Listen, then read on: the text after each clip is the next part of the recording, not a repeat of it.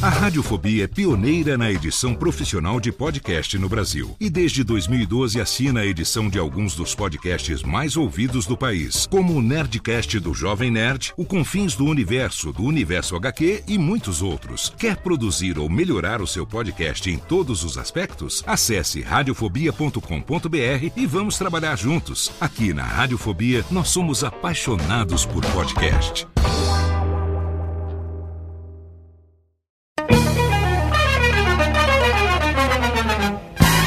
Começa agora, Radiofobia Classics. Radiofobia Classics.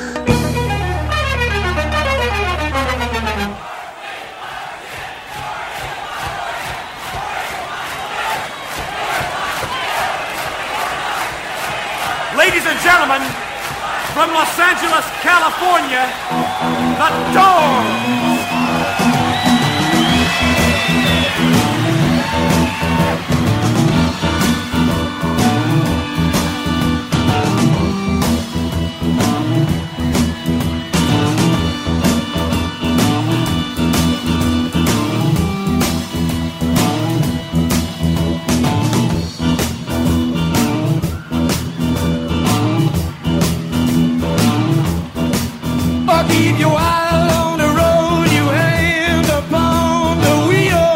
Saudações ouvinte do Radiofobia, eu sou Léo Lopes e é com orgulho que trago para você a edição do mês de agosto de 2016 do nosso podcast musical, o Radiofobia Classics, mensalmente no ar aqui no nosso site radiofobia.com.br barra podcast. E para esse mês de agosto eu trouxe para você a biografia e nada menos do que 19 sucessos de uma das bandas de rock psicodélico mais icônicas de todos os tempos. Hoje nós vamos abrir as portas do rock aqui no Radiofobia Classics com a história e os sucessos dos The Doors. Exatamente, um programa bastante pedido desde o início do Radiofobia Classics e agora finalmente eu tive tempo de preparar uma pauta caprichada à altura da importância do The Doors para a música mundial. Mas antes, eu quero agradecer a todos os feedbacks enviados através do nosso e-mail classics@radiofobia.com.br,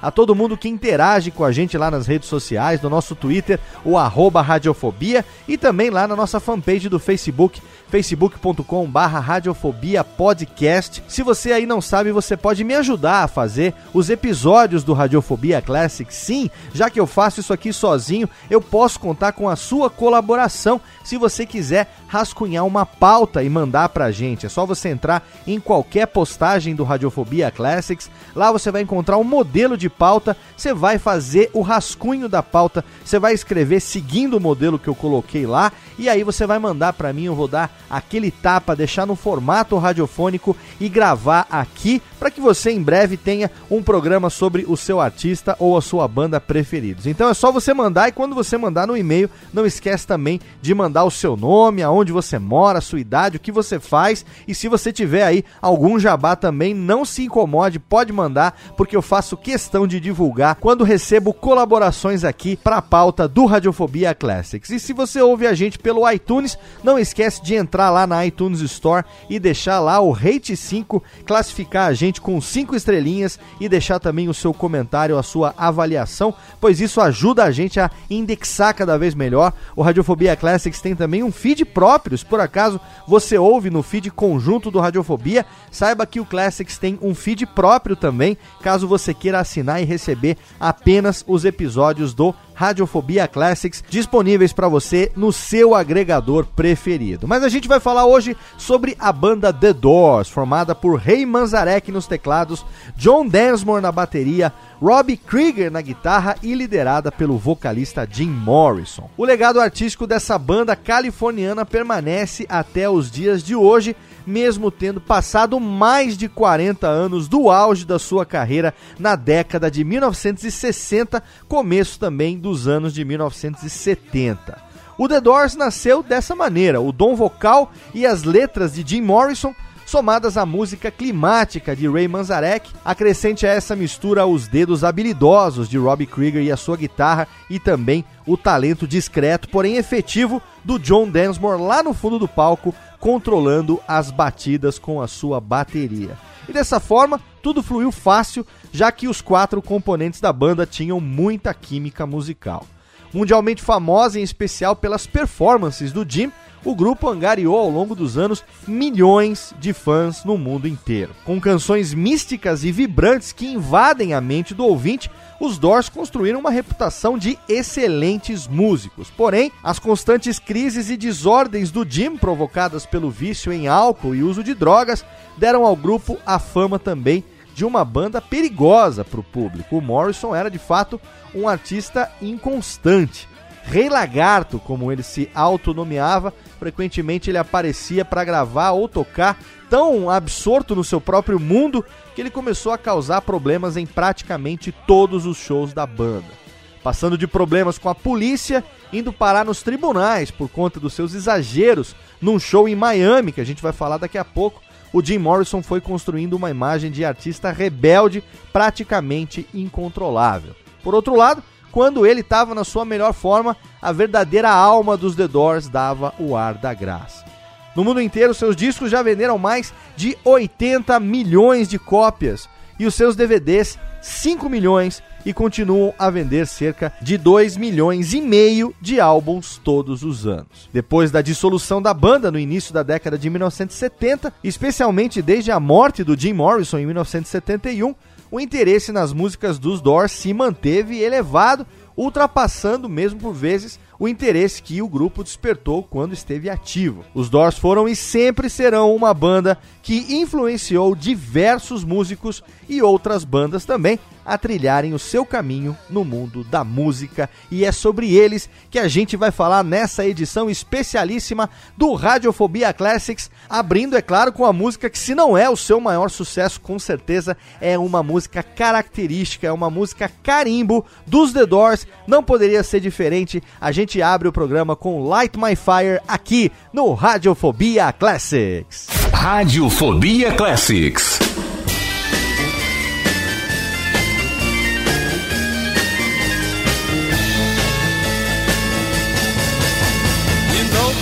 Would be untrue. You know that I would be a liar if I was to say to you, girl, we couldn't get much higher. Come on, baby, light my fire. Come on, baby, light my fire. Try to set the night on fire. The time to hesitate is through. No time to wallow in the mire. Now, we can only lose. And our love become a funeral pyre. Come on, baby, light my fire. Come on, baby, light my fire. Try to set the night on fire.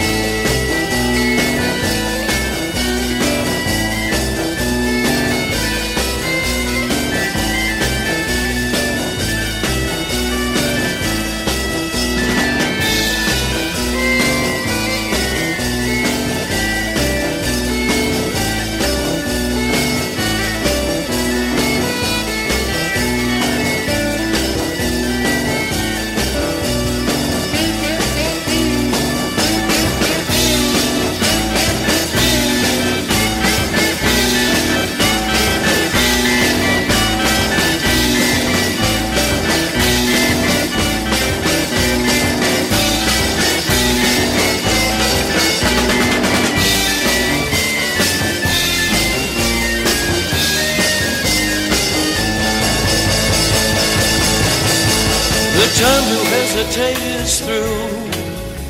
No time to wallow in the mire. Try now, we can only lose. And our love become a funeral pyre.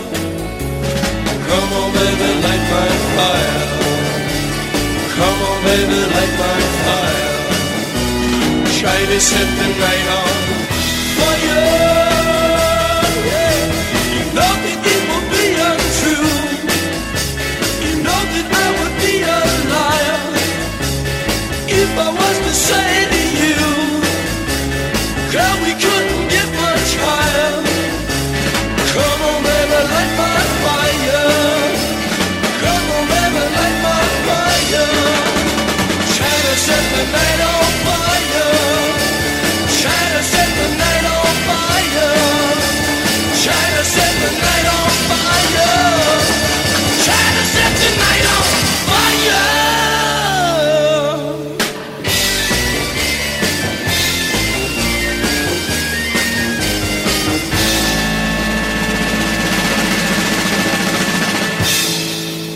Doors surgiu num encontro por acaso entre dois estudantes da escola cinematográfica UCLA, Jim Morrison e Ray Manzarek, em Venice Beach, na Califórnia, no mês de julho de 1965. O Morrison disse na ocasião para o Manzarek que estava escrevendo canções e, a pedido dele, cantou Moonlight Drive. Impressionado pelas letras do Jim Morrison, Manzarek sugeriu que eles formassem uma banda. Assim, de repente. O tecladista Ray Manzarek estava numa banda chamada Rick and the Ravens, com o seu irmão Rick Manzarek, enquanto Robbie Krieger e o John Densmore tocavam com os The Psychedelic Rangers e conheciam Manzarek das aulas de yoga e meditação. Em agosto, o Densmore se juntou ao grupo e, juntamente com os membros dos Ravens e o baixista Patty Sullivan, gravaram uma demo de seis canções no mês de setembro de 1965. A demo foi bastante pirateada e acabou por surgir completa 32 anos depois, numa coletânea dos Doors em 1997. Nesse mesmo mês, setembro de 1965, o grupo recrutou o guitarrista Robbie Krieger e o alinhamento final estava formado: Morrison, Manzarek, Krieger e Densmore. A banda tirou o seu nome do título de um livro de Aldous Huxley, The Doors of Perception, que por sua vez tinha emprestado do verso de um poema do artista e poeta do século XIX William Blake. If the doors of perception were cleansed, everything would appear to man as it is, infinite. Em português, se as portas da percepção fossem abertas, tudo apareceria como realmente é, infinito. Os Doors não tinham uma formação comum a maioria dos grupos de rock, porque não tinham baixo quando tocavam ao vivo. Dessa maneira, o Manzarek tocava as sessões de baixo com a sua mão esquerda no então recentemente inventado Fender Rhodes Bass Keyboard, uma variação do conhecido piano elétrico Fender Rhodes, enquanto ele tocava as partes de teclado com a sua mão direita. Já nos álbuns de estúdio, os Doors usaram diversos baixistas, tais como Jerry Sheff, Doug Luban, Harvey Brooks, Kerry Magnus, Looney Mac, Larry Nashtel, Leroy Vinegar e Ray Napolitan. Muitas das canções originais dos Doors eram compostas pelo grupo, com Morrison ou Krieger compondo a letra e a melodia inicial, e os restantes com as sugestões rítmicas e harmônicas, ou até mesmo sessões inteiras, como por exemplo a introdução de Manzarek em Light My Fire, que a gente ouviu ainda há pouco. Em 1966, o grupo tocava no clube The London Fog, tendo pouco tempo depois passado para o Whiskey a Go-Go. Em 10 de agosto, foram vistos pelo presidente da Elektra Records, Jack Holzman, que se encontrava lá por recomendação de Arthur Lee, vocalista do Love, que estava ligado também à gravadora Elektra. Depois que o Holzman e o produtor Paul Rothschild viram duas performances da banda no Whisky a Go-Go, os Doors assinaram um contrato com a Elektra Records no dia 18 de agosto, tendo iniciado aí a longa e bem-sucedida parceria com o Rothschild e também com o engenheiro de som Bruce Botnick. O momento não poderia ter sido melhor, porque no dia 21 de agosto o clube despediu a banda depois deles tocarem a canção The End. Um incidente que serviu de presságio para a polêmica que seguiria toda a carreira do grupo. Um Morrison, sob o efeito de drogas, recitou a sua própria interpretação do drama grego Édipus Rex, o drama de Édipo, no qual o protagonista Édipo mata o seu pai e faz sexo com a sua mãe. O verso de Morrison consistia em Father, yes son, I want to kill you. Mother, I want to fuck you. Em português, pai, sim filho, eu quero te matar. Mãe, eu quero te foder.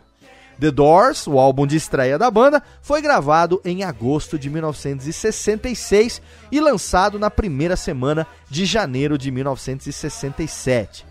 Incluía a maioria das principais canções das suas atuações, incluindo o drama musical de 11 minutos The End, que a gente citou ainda há pouco.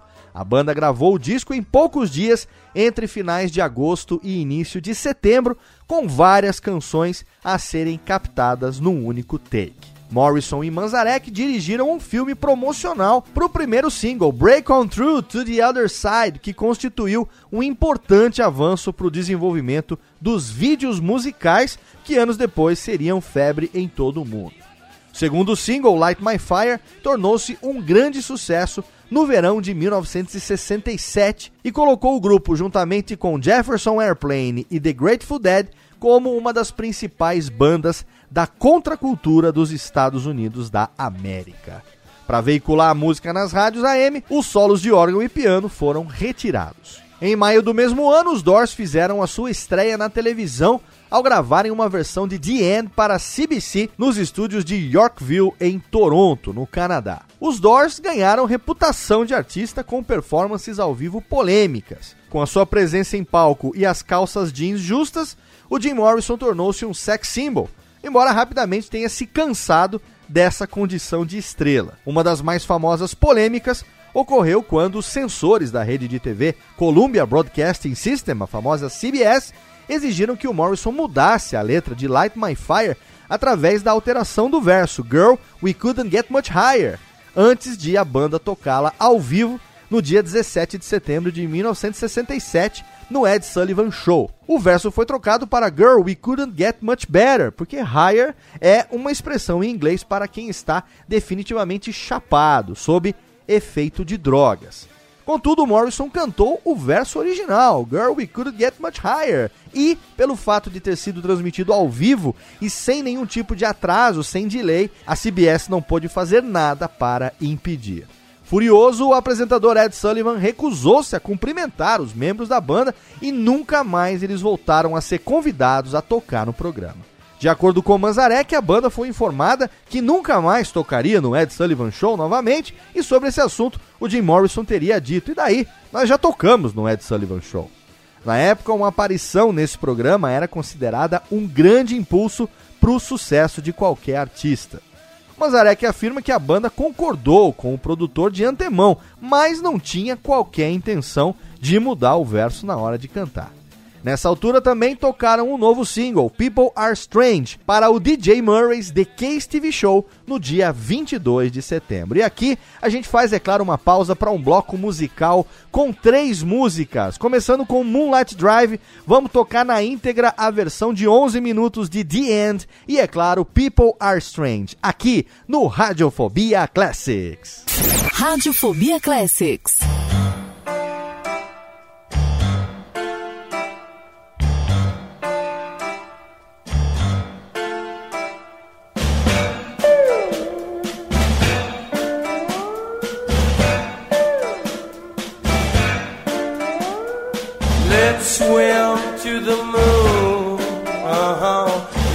Climb through the tide. Penetrate the evening that the city sleeps too high. Let's swim out tonight, love. It's our time to try. Heart beside the ocean on our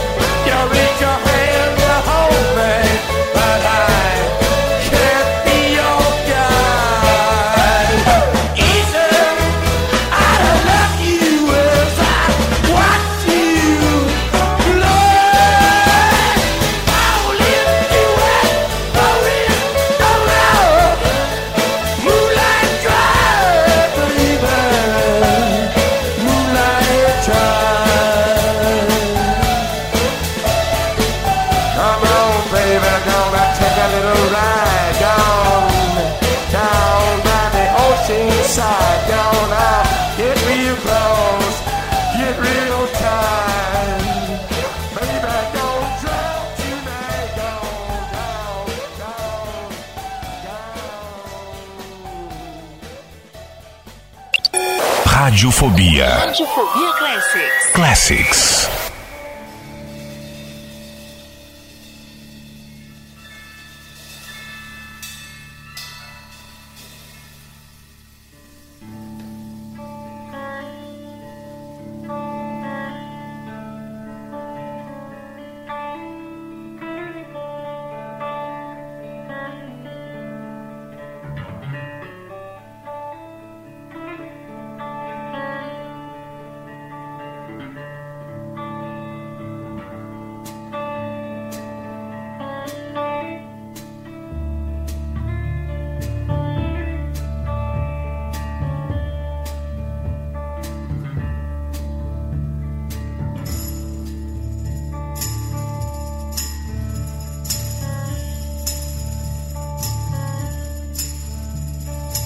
This is the end.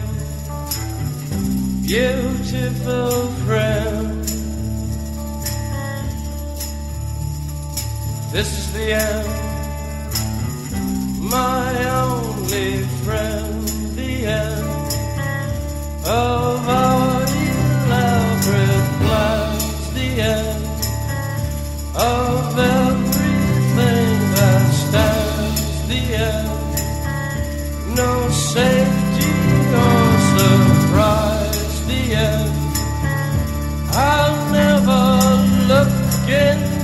yo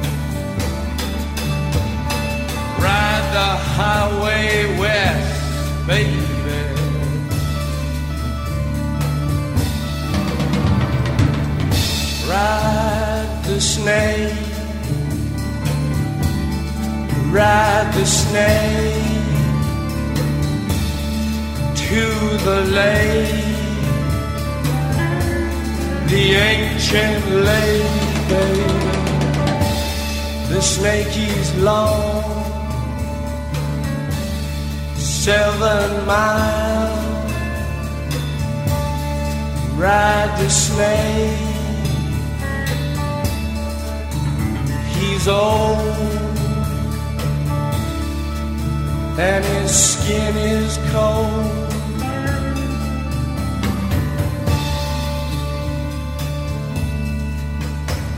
the West is the best.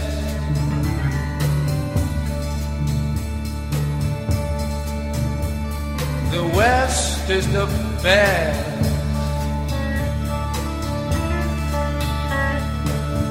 Get here and we'll do the rest.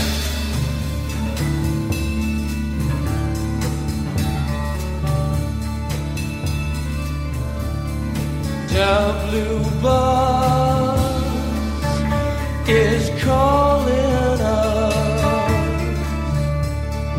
The blue bus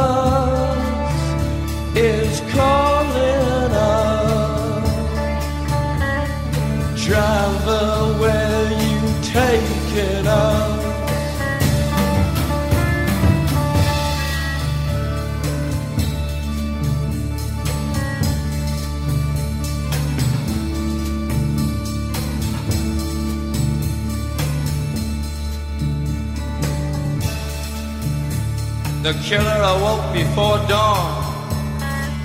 He put his boots on. He took a face from the ancient gallery and he walked on down the hall.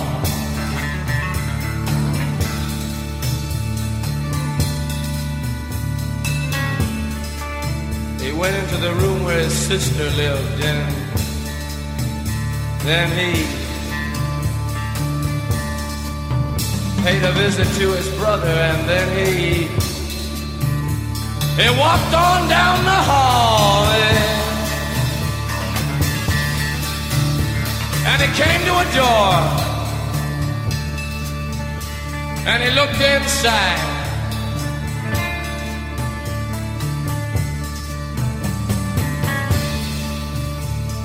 Father, yes son, I want to kill you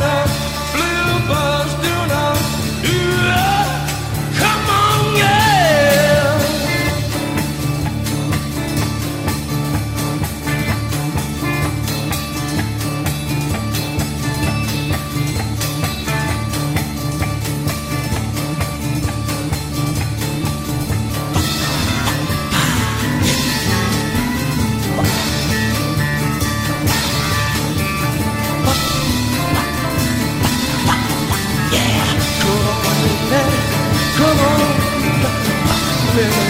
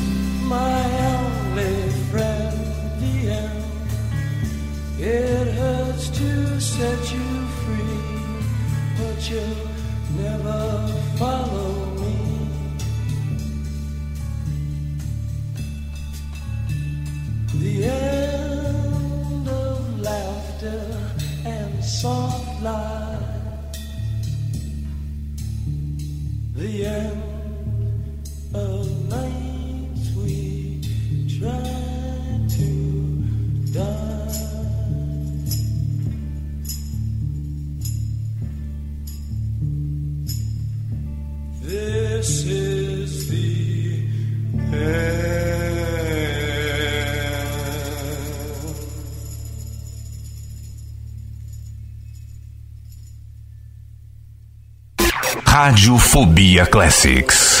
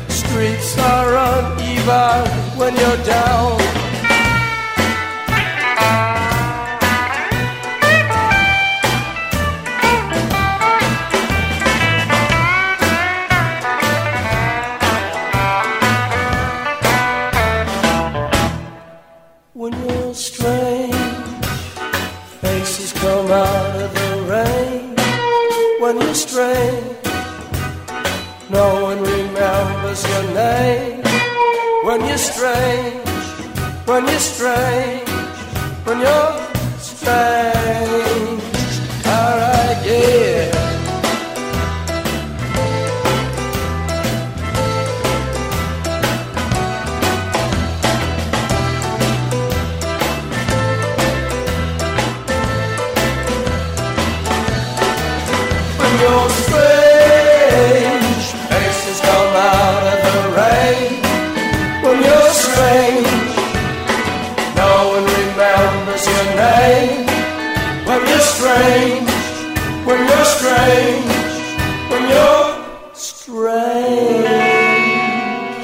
Jim Morrison cimentou a sua fama de rebelde no dia 10 de dezembro de 1967, quando ele foi preso em New Haven, Connecticut, por insultar a polícia perante a audiência.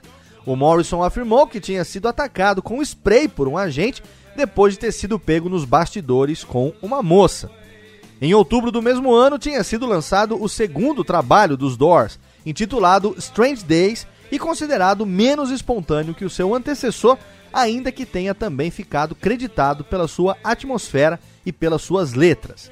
A faixa final, When the Music's Over, era, tal como The End, longa e dramática e contribuiu para aumentar a reputação de Morrison como figura do rock. O álbum incluiu canções dos Doors, como People Are Strange, que a gente ouviu ainda há pouco, e também Love Me Two Times. Como resultado do seu sucesso, os Doors deixaram seu status de heróis do underground. Permitiram que a revista 16 os usasse como ídolos adolescentes e as suas, entre aspas, espontâneas performances em palco deixaram de ser tão espontâneas. Em abril, a gravação do terceiro álbum ficou marcada pela tensão resultante da crescente dependência de Morrison pelo álcool. Em aproximação do seu pico de popularidade, os Doors realizaram uma série de espetáculos ao ar livre que levaram a várias situações descontroladas entre fãs e a polícia, particularmente no Chicago Coliseum no dia 10 de maio. A banda começou a sair do seu som original no terceiro LP, Waiting for the Sun, principalmente pelo fato de terem esgotado o seu repertório original e começado a escrever um novo material. Tornou-se o seu primeiro e único LP a chegar ao primeiro lugar da Billboard 200 e o single Hello I Love You foi o seu segundo e último a atingir o primeiro lugar na Billboard Hot 100.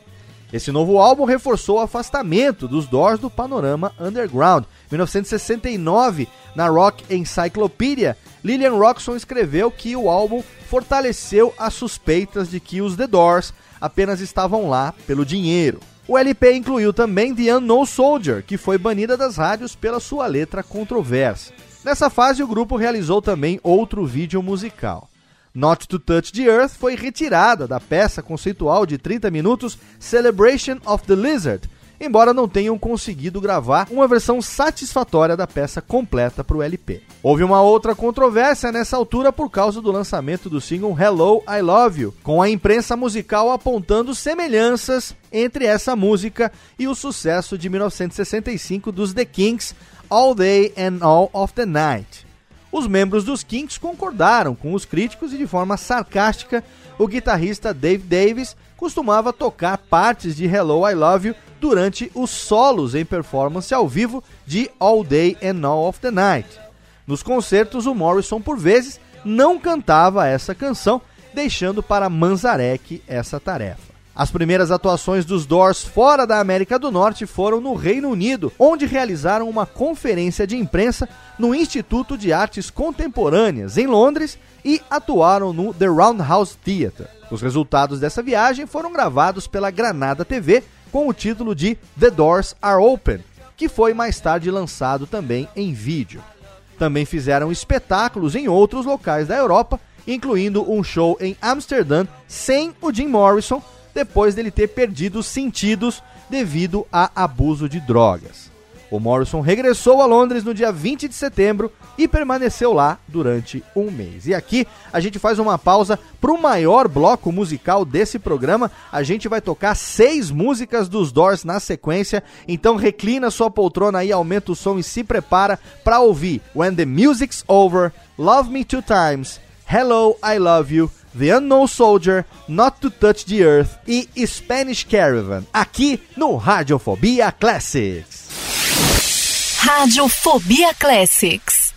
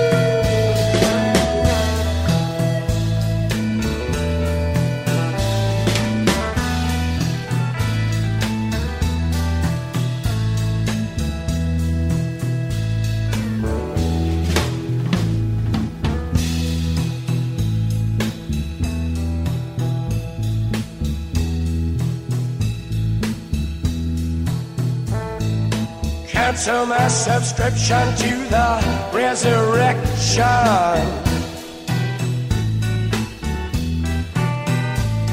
Send my credentials to the house of detention. I got some friends inside.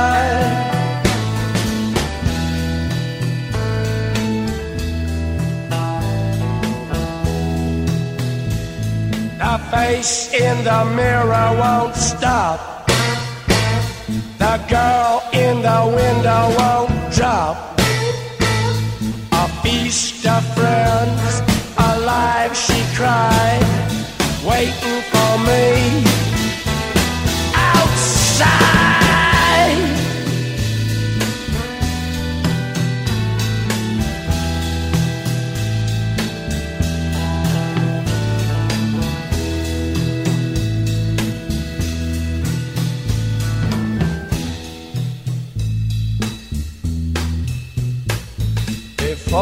I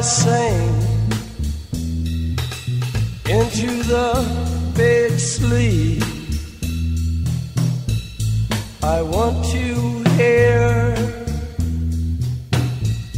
I want you hear the scream of the butterfly.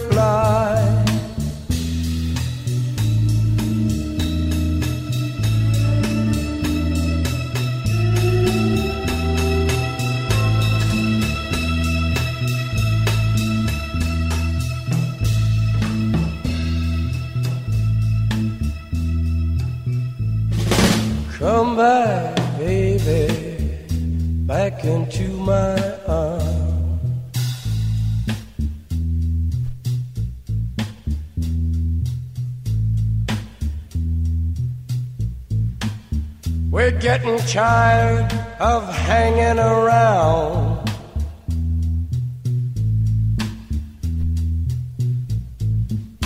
Waiting around with our heads to the ground.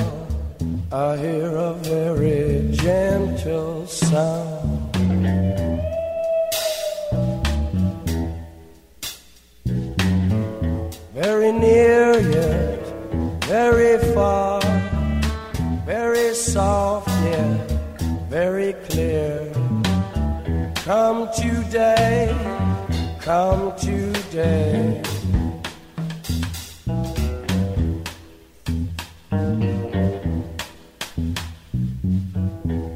they done to the earth? What have they done to our fair sister? Ravaged and plundered and ripped her and bit her. Stuck her with knives in the side of the dawn and tied her with fences and dragged her down.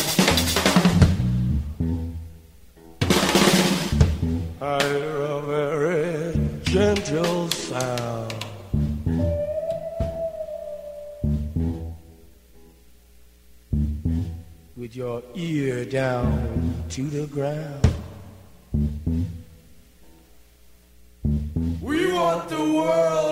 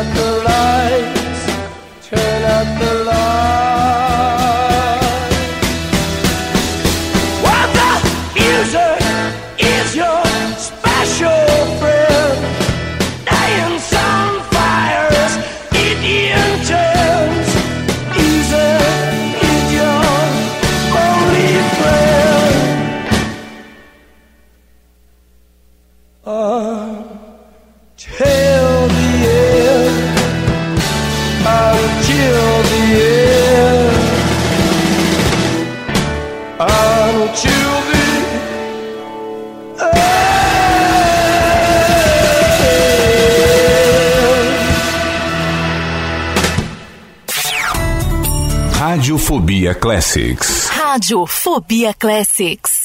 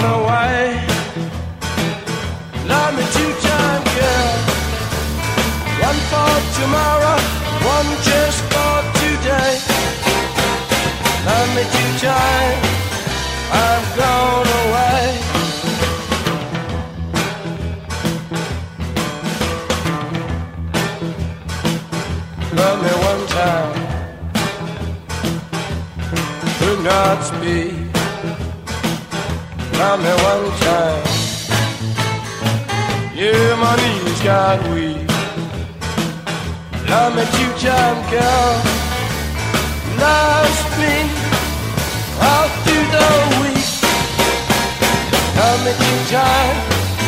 I've got a make you drive. I've gone away.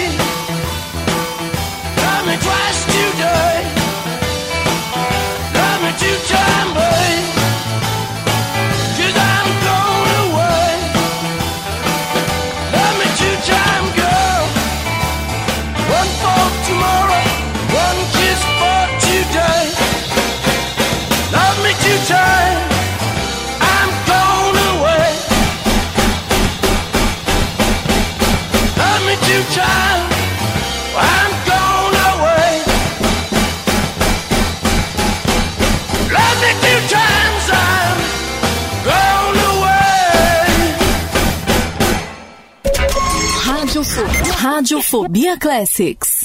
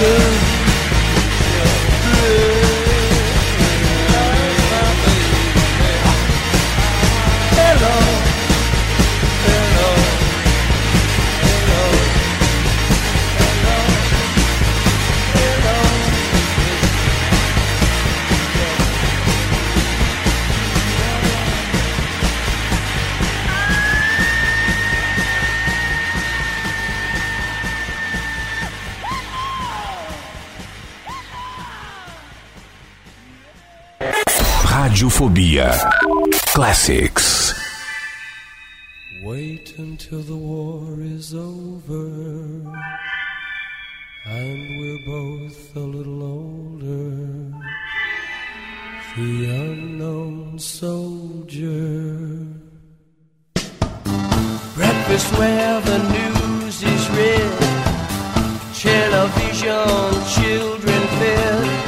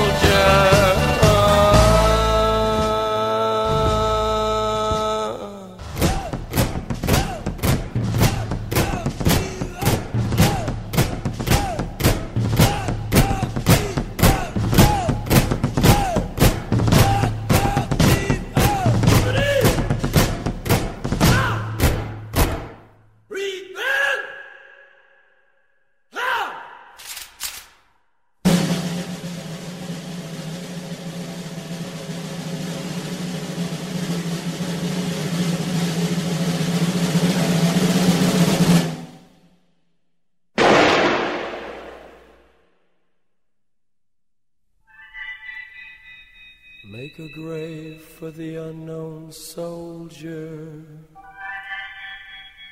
nestled in your hollow shoulder. The unknown soldier.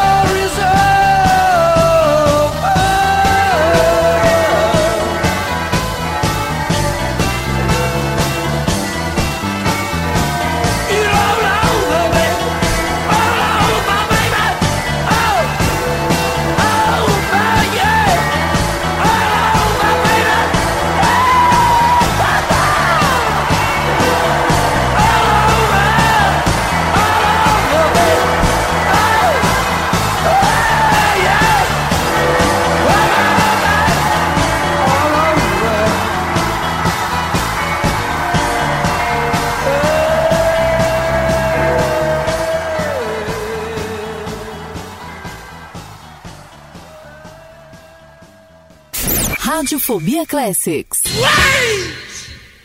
There's been a slaughter here. Don't stop to speak or look around. Your gloves and fan are on the ground. We're getting out of town. We're going on the run. And you're the one I want to come.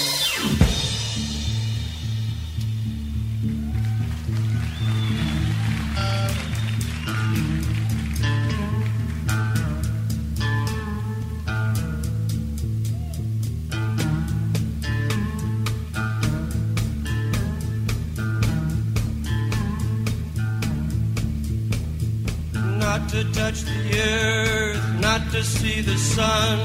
Nothing left to do but run, run, run. Let's run. Let's run.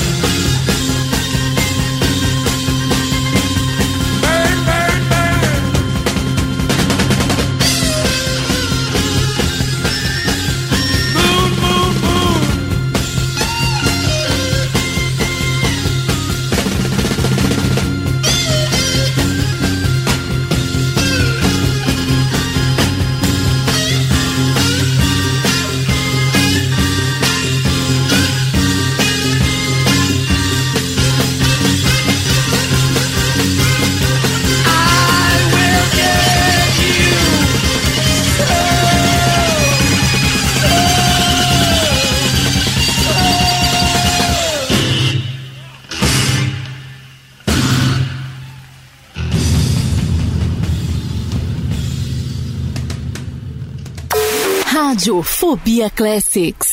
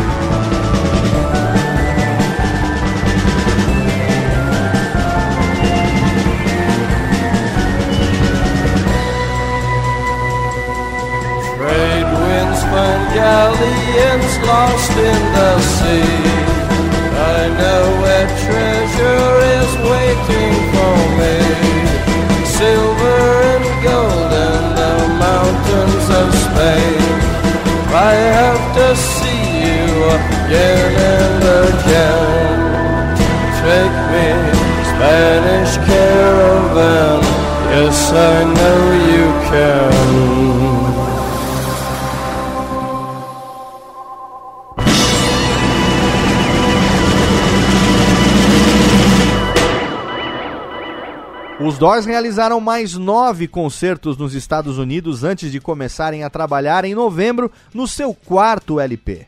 O ano de 1969 começou com um espetáculo completamente esgotado no Madison Square Garden em Nova York no dia 24 de janeiro e com um novo single bem sucedido, Touch Me, lançado em dezembro de 1968, que chegou ao terceiro lugar nos Estados Unidos. Em janeiro de 69, o Morrison participou numa produção de teatro que mudou o curso da banda. No auditório da Universidade do Sul da Califórnia, ele fez uma atuação que apelava à sua busca pela liberdade pessoal. Isso resultou numa jam em estúdio no dia 25 de fevereiro, que se tornou a lendária sessão Rock is Dead, mais tarde lançada no box set dos Doors em 1997 serviu também de base para um episódio controverso e muito badalado na ocasião. Chamado Incidente de Miami, ocorreu no dia 1 de março de 1969, num concerto no Dinner Key Auditorium, na cidade de Miami, na Flórida, nos Estados Unidos. O Morrison tinha bebido desde que perdera o seu voo para o concerto, então os 6.900 lugares no auditório estavam completamente lotados e havia a estimativa de terem lá nada menos do que 13 mil pessoas. Nesse momento, o Morrison gritou no microfone: O que quer que vocês queiram, nós vamos fazer. E depois de dizer isso, reza a lenda que ele teria exposto as suas partes íntimas para a plateia. Na sua autobiografia, o Manzarek afirma que isso nunca aconteceu. Ele disse o seguinte, abre aspas, essa é a minha opinião. Havia uma hipnotização geral. O Morrison disse que ia mostrar e eles acreditaram. Ele estava segurando a camiseta, puxando rápido assim para frente e para trás, para frente e para trás, como um toureiro, enquanto ele dizia: "Vocês viram? Vocês viram? Eu mostrei. Ele saiu. Eu não vou deixar de fora. Agora veja, eu vou fazer de novo." E voltou a mexer para frente e para trás a camiseta. Tava calor e tinha muita gente no local, então as pessoas estavam ficando malucas, gritando, rodando, puxando o palco temporário que era frágil. A gente pensou que ele ia desabar e teve uma hora que realmente parte do palco acabou caindo. Foi uma insanidade total. Fecha aspas. O incidente indignou as autoridades locais e o Jim Morrison foi preso por obscenidade. Concertos por todo o país foram cancelados. Disse o Manzarek: nós tínhamos a nossa primeira grande turnê com 20 cidades programadas. Tava todo mundo apreensivo por causa disso. 20 cidades, meu Deus, nós vamos fazer uma turnê de um mês. Até então a gente não tinha estado na estrada por mais de 4 ou 5 dias, mas todas as cidades cancelaram pelo país inteiro. Foi nesse momento que a banda confrontou pela primeira vez o Morrison por causa do seu alcoolismo, mas esse incidente permanece inconclusivo até os dias de hoje. Nos últimos dois anos da sua vida, o Jim Morrison reduziu o seu consumo de drogas, mas ele começou a beber bastante, o que afetou as suas performances em palco e também no estúdio.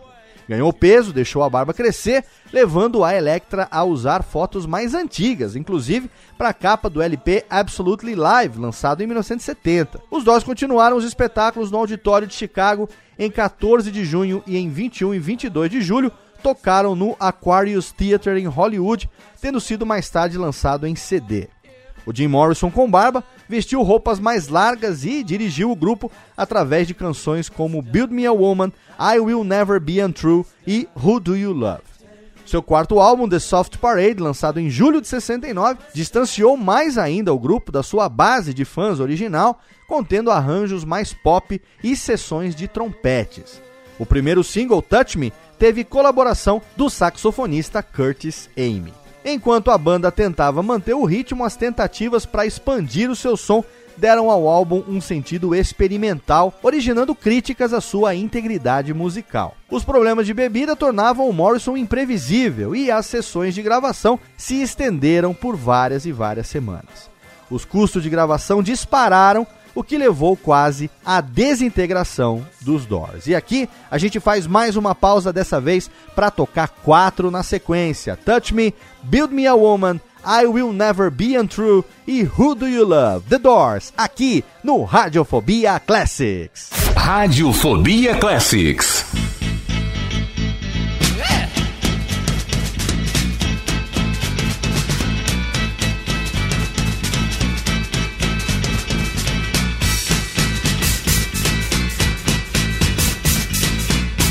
Come on, come on, come on, now touch me, babe. Can't you see that I am not afraid? What was that promise that you made? Why won't you tell me what she said? What was that promise that you made? Now I'm gonna love you till the heavens stop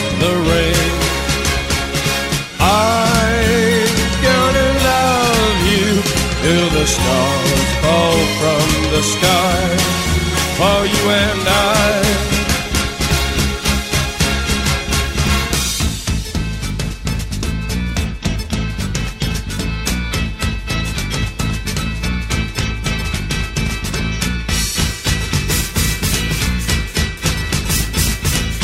Come on, come on, come on, come on, now touch me, babe. Can't you see that I am not afraid? What was that promise that you made? Why won't you tell me what she said? What was that promise that you made? I'm gonna love you till the heavens stop the rain.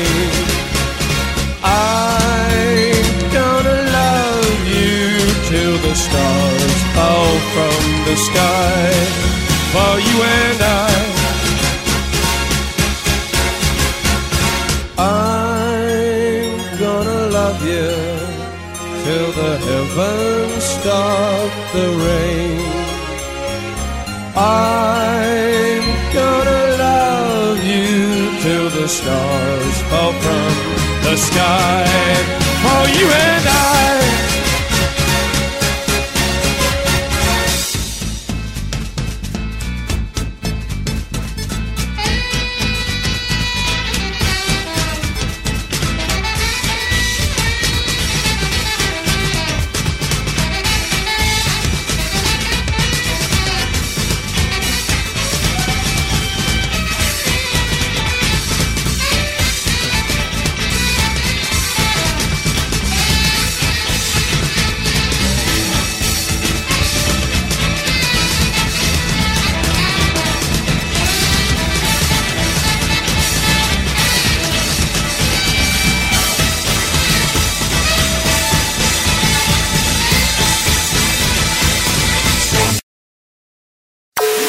Rádio Fobia Classics.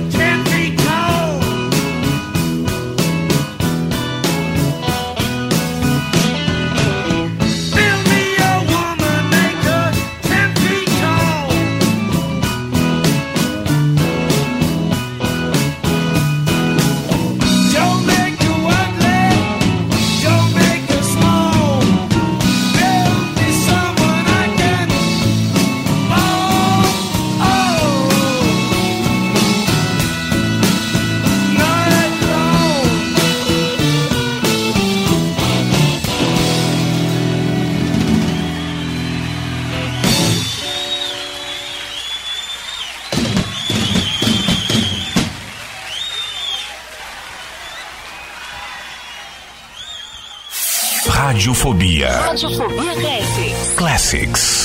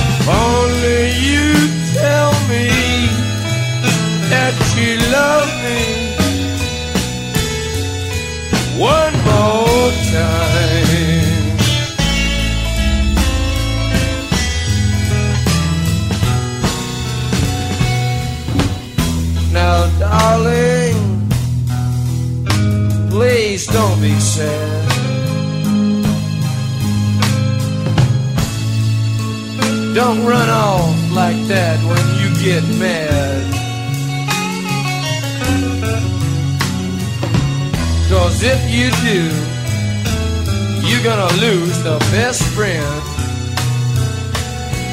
that you ever had. That's no lie.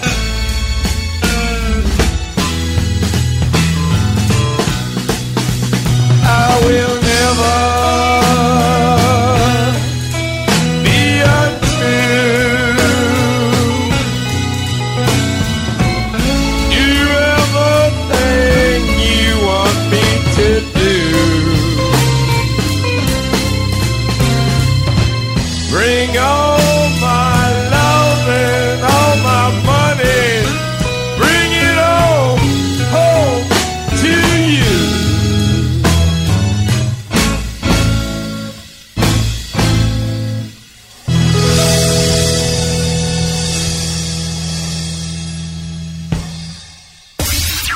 Radiofobia Classics. Radiofobia Classics.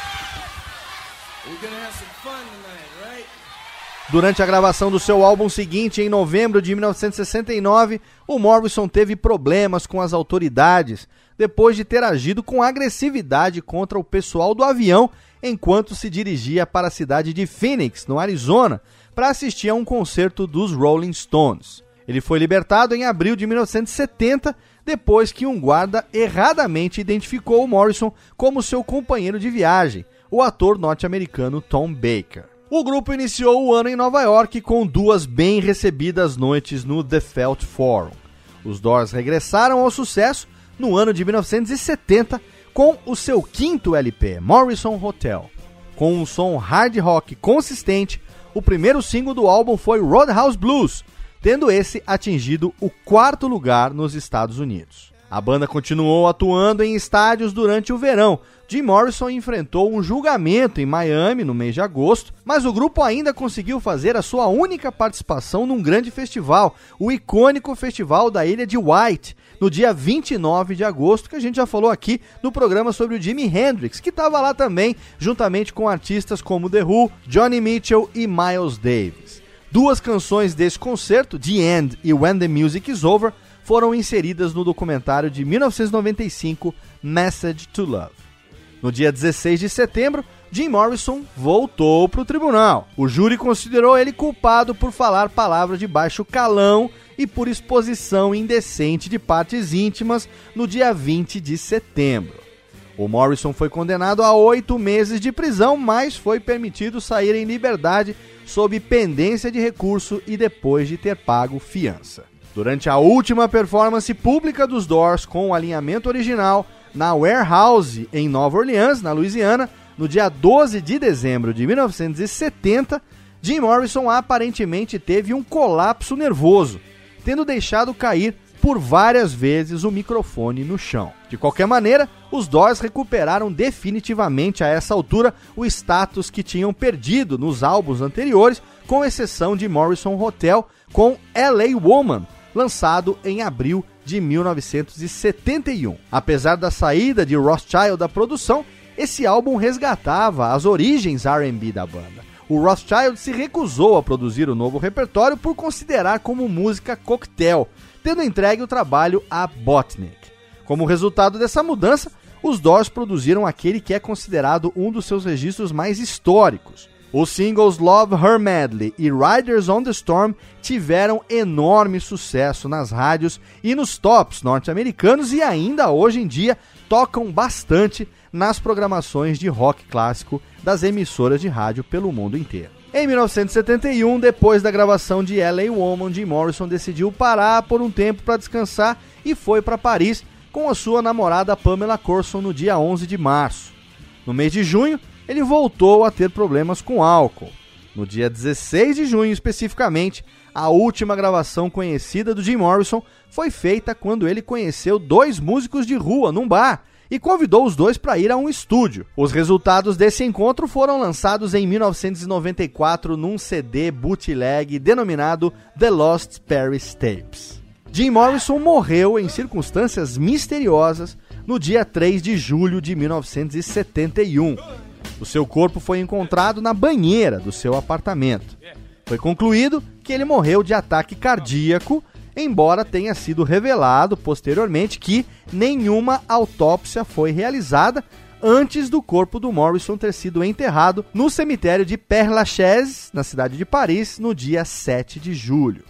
Ainda existem rumores de que o Jim Morrison simulou a sua morte para escapar da fama, ou que morreu num clube noturno e o seu corpo foi então levado secretamente para o seu apartamento. No entanto, no seu livro Wonderland Avenue, o Danny Sugerman, que era o antigo empresário do Jim Morrison, afirma que durante o seu último encontro com a Curson, que era a ex-namorada do Jim Morrison, que ocorreu pouco tempo antes dela morrer de overdose de heroína, ela confessou ter feito o Jim Morrison entrar na droga, na heroína, e por causa dele ter medo de agulhas, teria sido ela quem teria injetado a dose fatal que o teria matado. Portanto, o Jim Morrison teria morrido de overdose. Eu não poderia deixar de citar aqui a curiosidade, né, mórbida de que com a sua morte o Jim Morrison entra pro famigerado Clube dos 27, né? O grupo de músicos do rock ou de blues influentes que morreram aos 27 anos de idade de maneiras misteriosas. O Brian Jones do Rolling Stones morreu em 69 afogado numa piscina. O Jimi Hendrix morreu em 70 asfixiado no próprio vômito. A Janis Joplin morreu em 70 também por provável overdose de heroína. E aí vem o Jim Morrison, que da dita insuficiência cardíaca, né, acredita-se que na verdade ele tenha morrido mesmo de overdose. Posteriormente, em 94, morreu também o Kurt Cobain. Em julho de 2011, morreu também a Amy Winehouse. Todos eles aí membros do Clube dos 27, que tem muito mais gente, uma grande lista de nomes da música que morreram. Então, o Jim Morrison também é um membro do famigerado e lendário Clube dos 27. Os restantes membros dos Doors continuaram durante mais algum tempo a tocar, considerando inicialmente substituir o Morrison por um novo vocalista. Chegou-se a afirmar que o Iggy Pop era um dos cantores considerados para essa possível entrada, mas no entanto, o Krieger e o Manzarek ficaram com os vocais e lançaram mais dois álbuns, Other Voices e Full Circle, e partiram para mais uma turnê. Os dois álbuns venderam menos que os lançados na era Morrison e por isso os Doors pararam as atuações e as gravações no final de 1972. O último álbum entrou já no território do jazz. Os álbuns só foram relançados em CD na Alemanha e na Rússia num combo 2 em 1. Um. Terceiro álbum lançado depois da morte do Morrison, An American Prayer, surgiu somente no ano de 1978. Ele consistiu na adição de música às então recentemente descobertas gravações de recitação de poesia por parte do Jim Morrison, constituindo assim os primeiros registros a serem lançados póstumamente. O álbum foi um sucesso comercial e foi sucedido pelo lançamento de um mini álbum com material ao vivo inédito. E aqui a gente faz a pausa para o nosso último bloco musical desse programa. São quatro músicas ainda da era Morrison. Na sequência, você vai ouvir LA Woman, Roadhouse Blues, Love Her Medley e Riders on the Storm, aqui no Radiofobia Classics. Radiofobia Classics.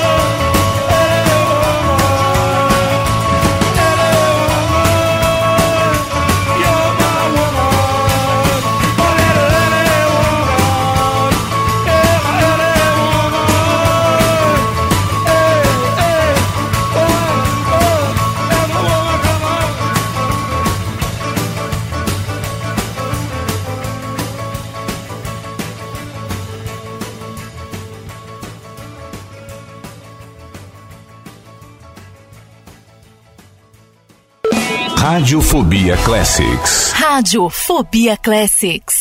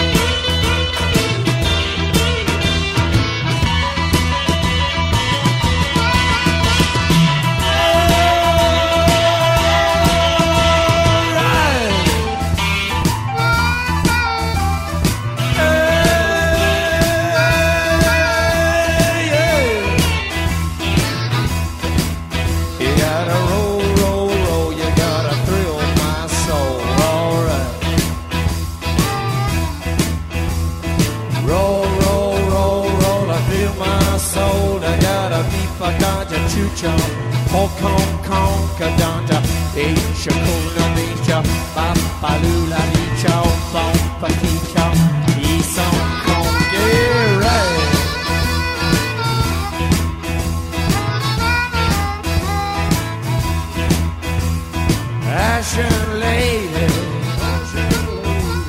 Passion, lady, give up your vows, give up your vows.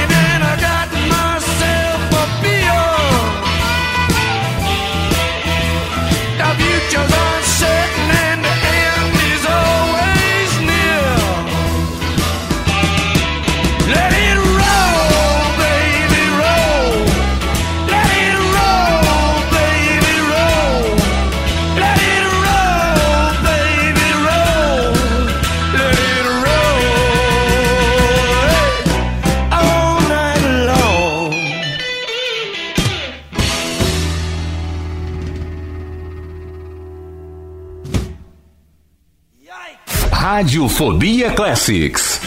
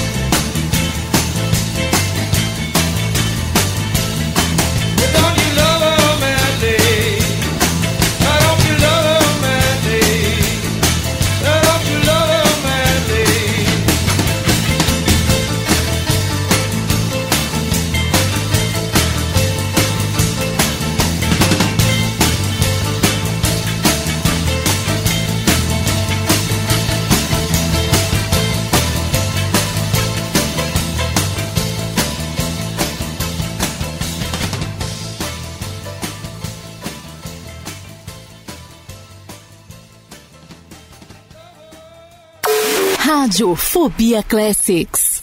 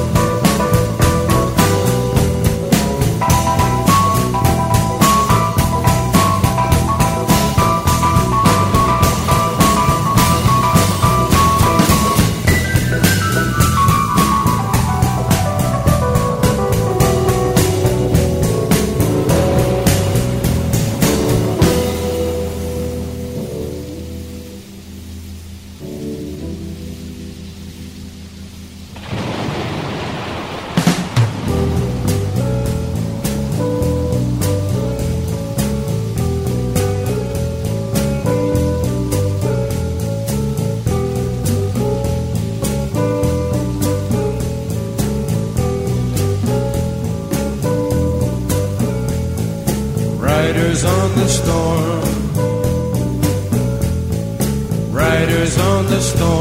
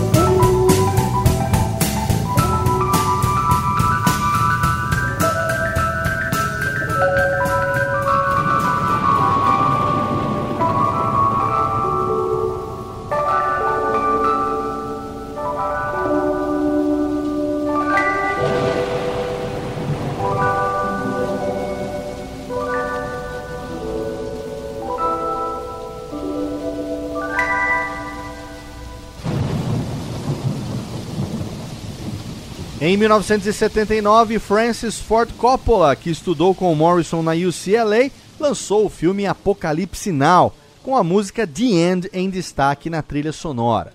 Quatro anos depois, foi lançada uma apresentação ao vivo sob o título de Alive, She Cried. Em 1991, o diretor Oliver Stone lançou o filme The Doors, tendo o ator Val Kilmer no papel de Jim Morrison e as presenças especiais de Krieger e Densmore. A interpretação do Val Kilmer e o próprio filme foram bem recebidos pela crítica, apesar das suas imprecisões. O próprio Val Kilmer disse que quase entrou em parafuso estudando e interpretando o Jim Morrison. Os membros do grupo, no entanto, criticaram o retrato feito por Stone sobre o Morrison, que pintou como um sociopata descontrolado. O cantor Billy Idol fez uma aparição no filme e gravou uma cover de LA Woman. Em janeiro de 1993, o grupo foi introduzido no Rock and Roll Hall of Fame. Durante a apresentação, contaram com a presença de Ed Vedder, vocalista do Pearl Jam, para cantar Light My Fire e Break On Through to the Other Side. Em 2001, Ray Manzarek, John Densmore e Robbie Krieger reuniram-se pela primeira vez em mais de 25 anos para tocar canções dos The Doors como parte da série VH1 Storytellers.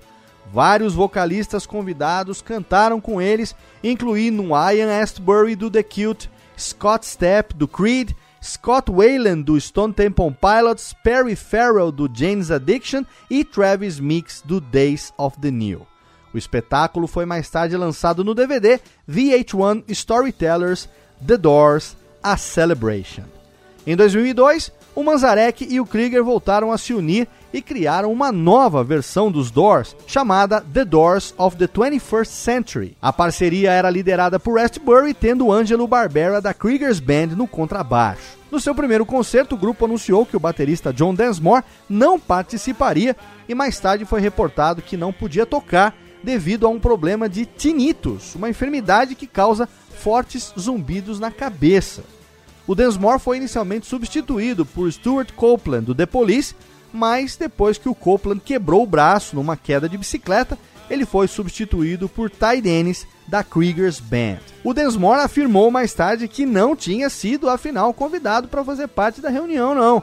No mês de fevereiro de 2003, ele entrou com uma ação judicial contra os seus antigos companheiros de banda para evitar que eles usassem o nome The Doors of the 21st Century, mas a sua moção foi recusada no tribunal no mês de maio.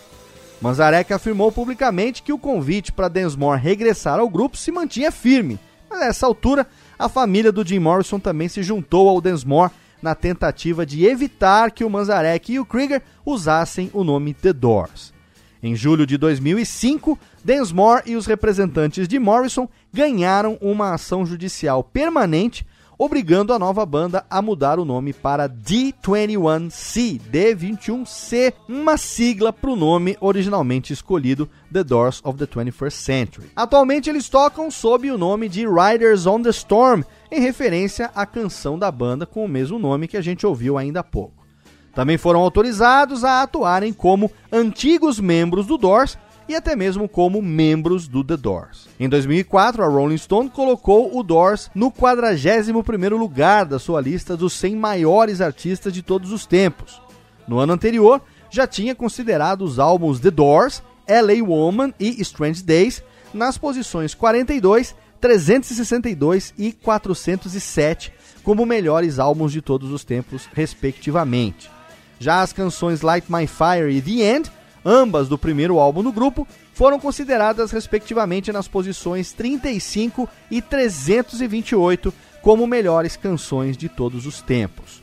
Ao todo, o The Doors lançou nove álbuns de estúdio, sendo três destes depois da morte de Jim Morrison. Além desse, a banda possui também inúmeros singles, compilações e também apresentações ao vivo. O estilo musical dos The Doors baseia-se essencialmente numa mistura entre rockabilly e o psicodélico. O Ray Manzarek fornece elementos de música clássica e country, o Robbie Krieger insere ritmos de flamenco, enquanto que o Densmore usa os seus conhecimentos de western na bateria. As letras negras do grupo, compostas na sua maioria por Jim Morrison, se afastam em boa medida das convencionadas pela música pop da época.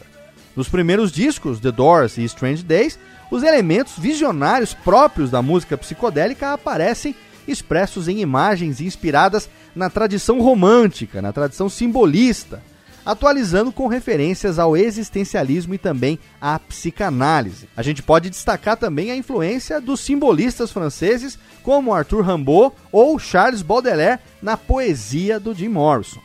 Nos últimos discos, em especial L.A. Woman, as letras do Morrison tornaram-se mais simples, mais imediatas, evoluindo assim como o som da banda em direção ao country. O Jim Morrison, com a sua atitude, com a sua presença de palco, influenciou vocalistas de vários estilos que surgiram depois dele, permanecendo até hoje como um dos mais populares e influentes vocalistas e compositores da história do rock, enquanto que o catálogo dos Doors se tornou presença habitual nos programas de rock clássico das rádios do mundo inteiro. Hoje em dia, o Jim Morrison é apresentado como o protótipo da estrela de rock, arrogante, sexy, escandaloso e, é claro, misterioso. As calças jeans que usava sempre se tornaram estereotipadas como parte do perfil de um roqueiro. E ele serviu de inspiração para outros vocalistas de rock da própria época, como o Roger Daltrey do The Who e o Robert Plant do Led Zeppelin. Com esses e outros sucessos, o Jim Morrison e os The Doors escreveram uma marca na história do rock and roll que nunca vai se apagar. Os discos dos The Doors são, para os fãs, uma espécie de tesouro, uma raridade. Os mais ávidos querem guardá-los para mostrar para os seus filhos e para os seus netos, na tentativa de preservar o espólio musical dos The Doors. Sempre lembrados e sempre cultuados, nunca serão esquecidos pela memória de quem aprecia a boa e velha música sem nenhum tipo de rótulo. E aqui a gente encerra essa edição especialíssima do nosso Radiofobia Classics. Espero que você tenha curtido ouvir tanto quanto eu curti produzir esse programa que ficou muito legal. Deixa lá o seu comentário no post, compartilha também, fala com a gente, manda o seu feedback para mim lá nas redes sociais, que eu quero muito saber se você realmente gostou desse programa aqui. É claro, a gente não poderia encerrar sem tocar aquela que eu sei que se você gosta dos Doors, você sentiu falta durante o programa inteiro, mas eu tava aguardando ela para colocar como a cereja do bolo e tocar como a música final desse programa. A gente encerra, é claro, com Break On Through to the Other Side. Mês que vem eu tô de volta com mais uma edição do Radiofobia Classics. Manda sua pauta pro classics@radiofobia.com.br. Quem sabe não será o seu programa, a sua colaboração, a sua sugestão que eu vou produzir e gravar aqui como o nosso podcast do mês que vem. Conto com o seu download e com a sua audiência. Um abraço e até lá. Radiofobia Classics. Radiofobia Classics.